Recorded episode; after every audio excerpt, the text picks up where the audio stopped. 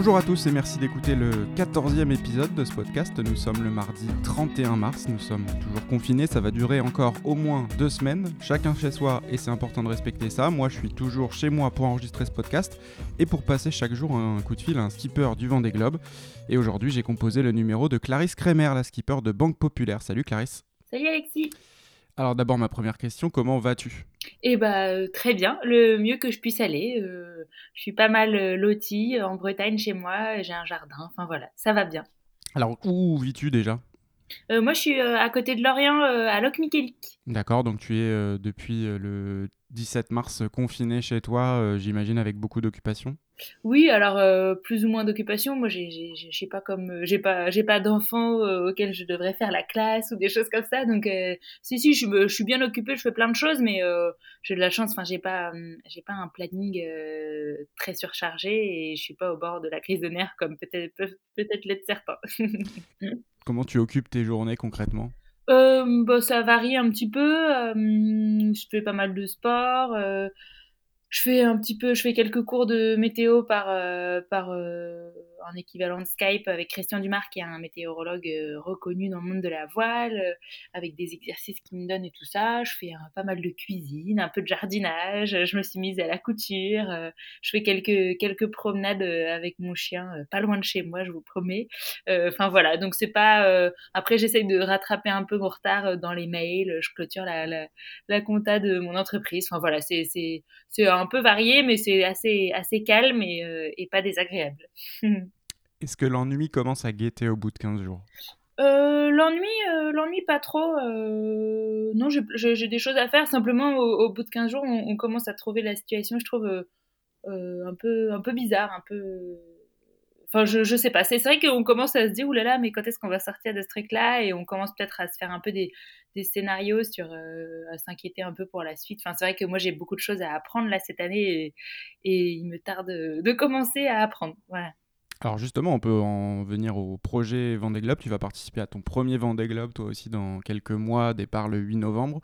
Euh, j'imagine que c'est pas euh, l'année de préparation que tu avais imaginé dans tes plans bah non, non, pas du tout. C'est sûr que euh, j'ai remplacé. En fait, le moment du confinement a coïncidé exactement à la journée où on aurait dû mettre à l'eau mon bateau. Donc en fait, j'ai remplacé une période ultra intense d'entraînement et vraiment de, bah, de, on va dire, le point de départ en termes d'entraînement de, cette année 2020 par juste une période où je suis coincée chez moi. Donc, donc c'est vraiment de ce point de vue-là du temps perdu. Après après, c'est comme ça. Enfin, on n'est pas. Euh, euh, le but, c'est quand même que je puisse naviguer euh, quelques semaines avant le départ du Vendée Globe. Idéalement, de faire une grande et longue navigation de 15 jours, 3 semaines en Atlantique avec des, des concurrents. Enfin voilà, on va trouver des solutions de secours, mais c'est vrai que c'est pas c'est pas idéal et, et, et, en tout cas de mon point de vue, cette année c'était pas de trop pour m'entraîner sur le Vendée et j'aurais préféré qu'elle puisse se passer normalement, mais bon c'est normal.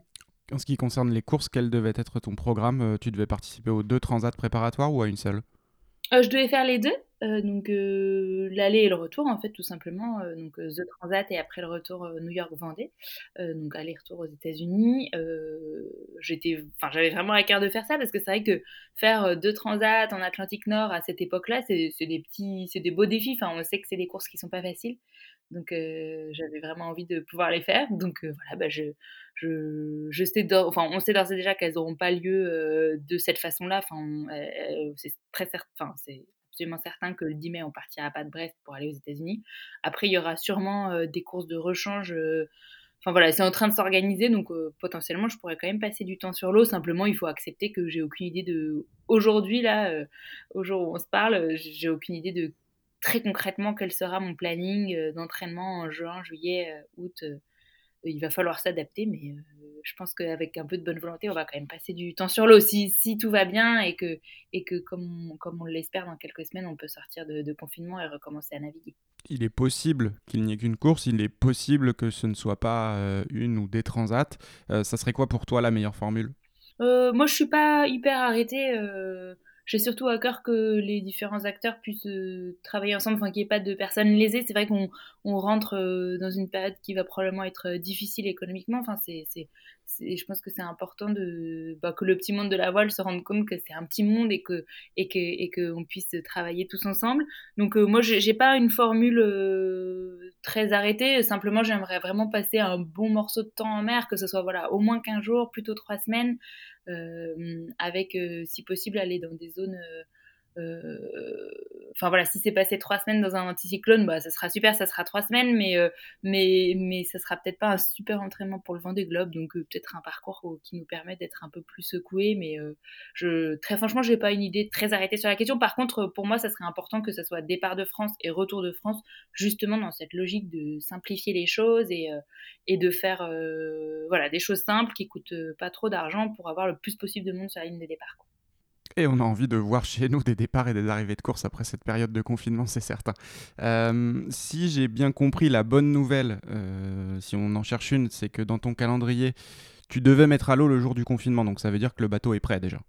Exactement, ça c'est une excellente nouvelle. Ça veut dire qu'à l'instant euh, où, on a le droit d'aller naviguer et surtout à l'instant où ça devient raisonnable. Enfin, on va pas faire non plus n'importe quoi. On sait bien que faire de la voile et, euh, s'entraîner pour euh, des compétitions sportives, c'est pas euh, c'est pas une activité essentielle pour pour notre société. Donc, on restera raisonnable, mais dès qu'on peut, on ira. Et du coup, le bateau est prêt et il, il, s'agira simplement de, de trouver un grutier pour le mettre à l'eau et que l'équipe soit dispo. Donc donc ça c'est chouette, ça c'est une bonne nouvelle et, et on est, je suis bien contente de savoir que le bateau est prêt à, à dégainer.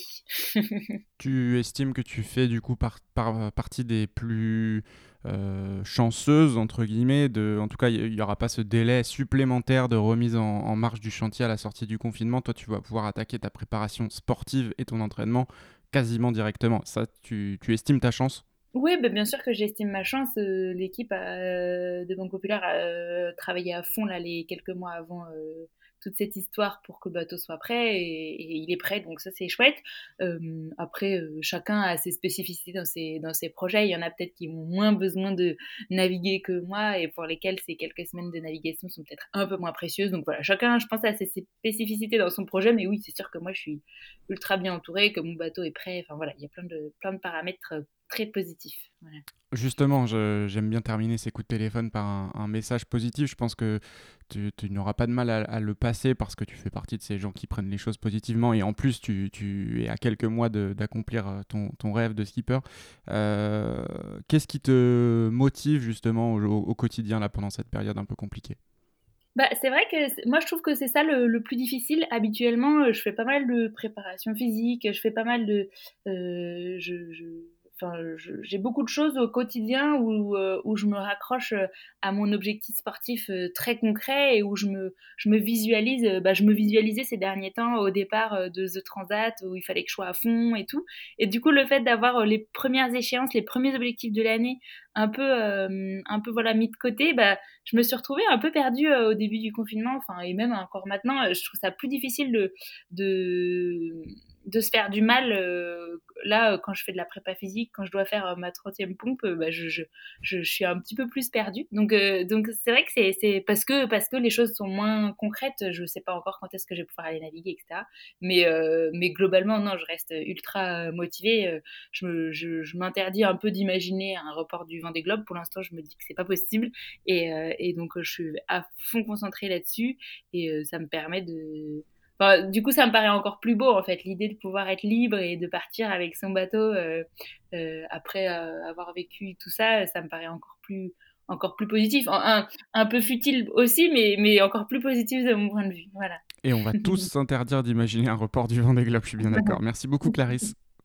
Euh, merci beaucoup à toi. Clarisse Kremer, la skipper de Banque Populaire en ligne aujourd'hui pour participer au 14e épisode de ce podcast que vous allez retrouver encore durant quelques jours avant la mise en ligne d'un autre podcast plus long. Ça durera 45 minutes avec Samantha Davies et Romain Athanasio. Ce sera en ligne le 10 avril sur les différentes plateformes, comme ce podcast sur le confinement d'ailleurs. C'est dispo sur Apple, Google, Spotify, Deezer et toutes les autres plateformes. Je vous donne rendez-vous demain avec un autre skipper au bout du fil. À demain.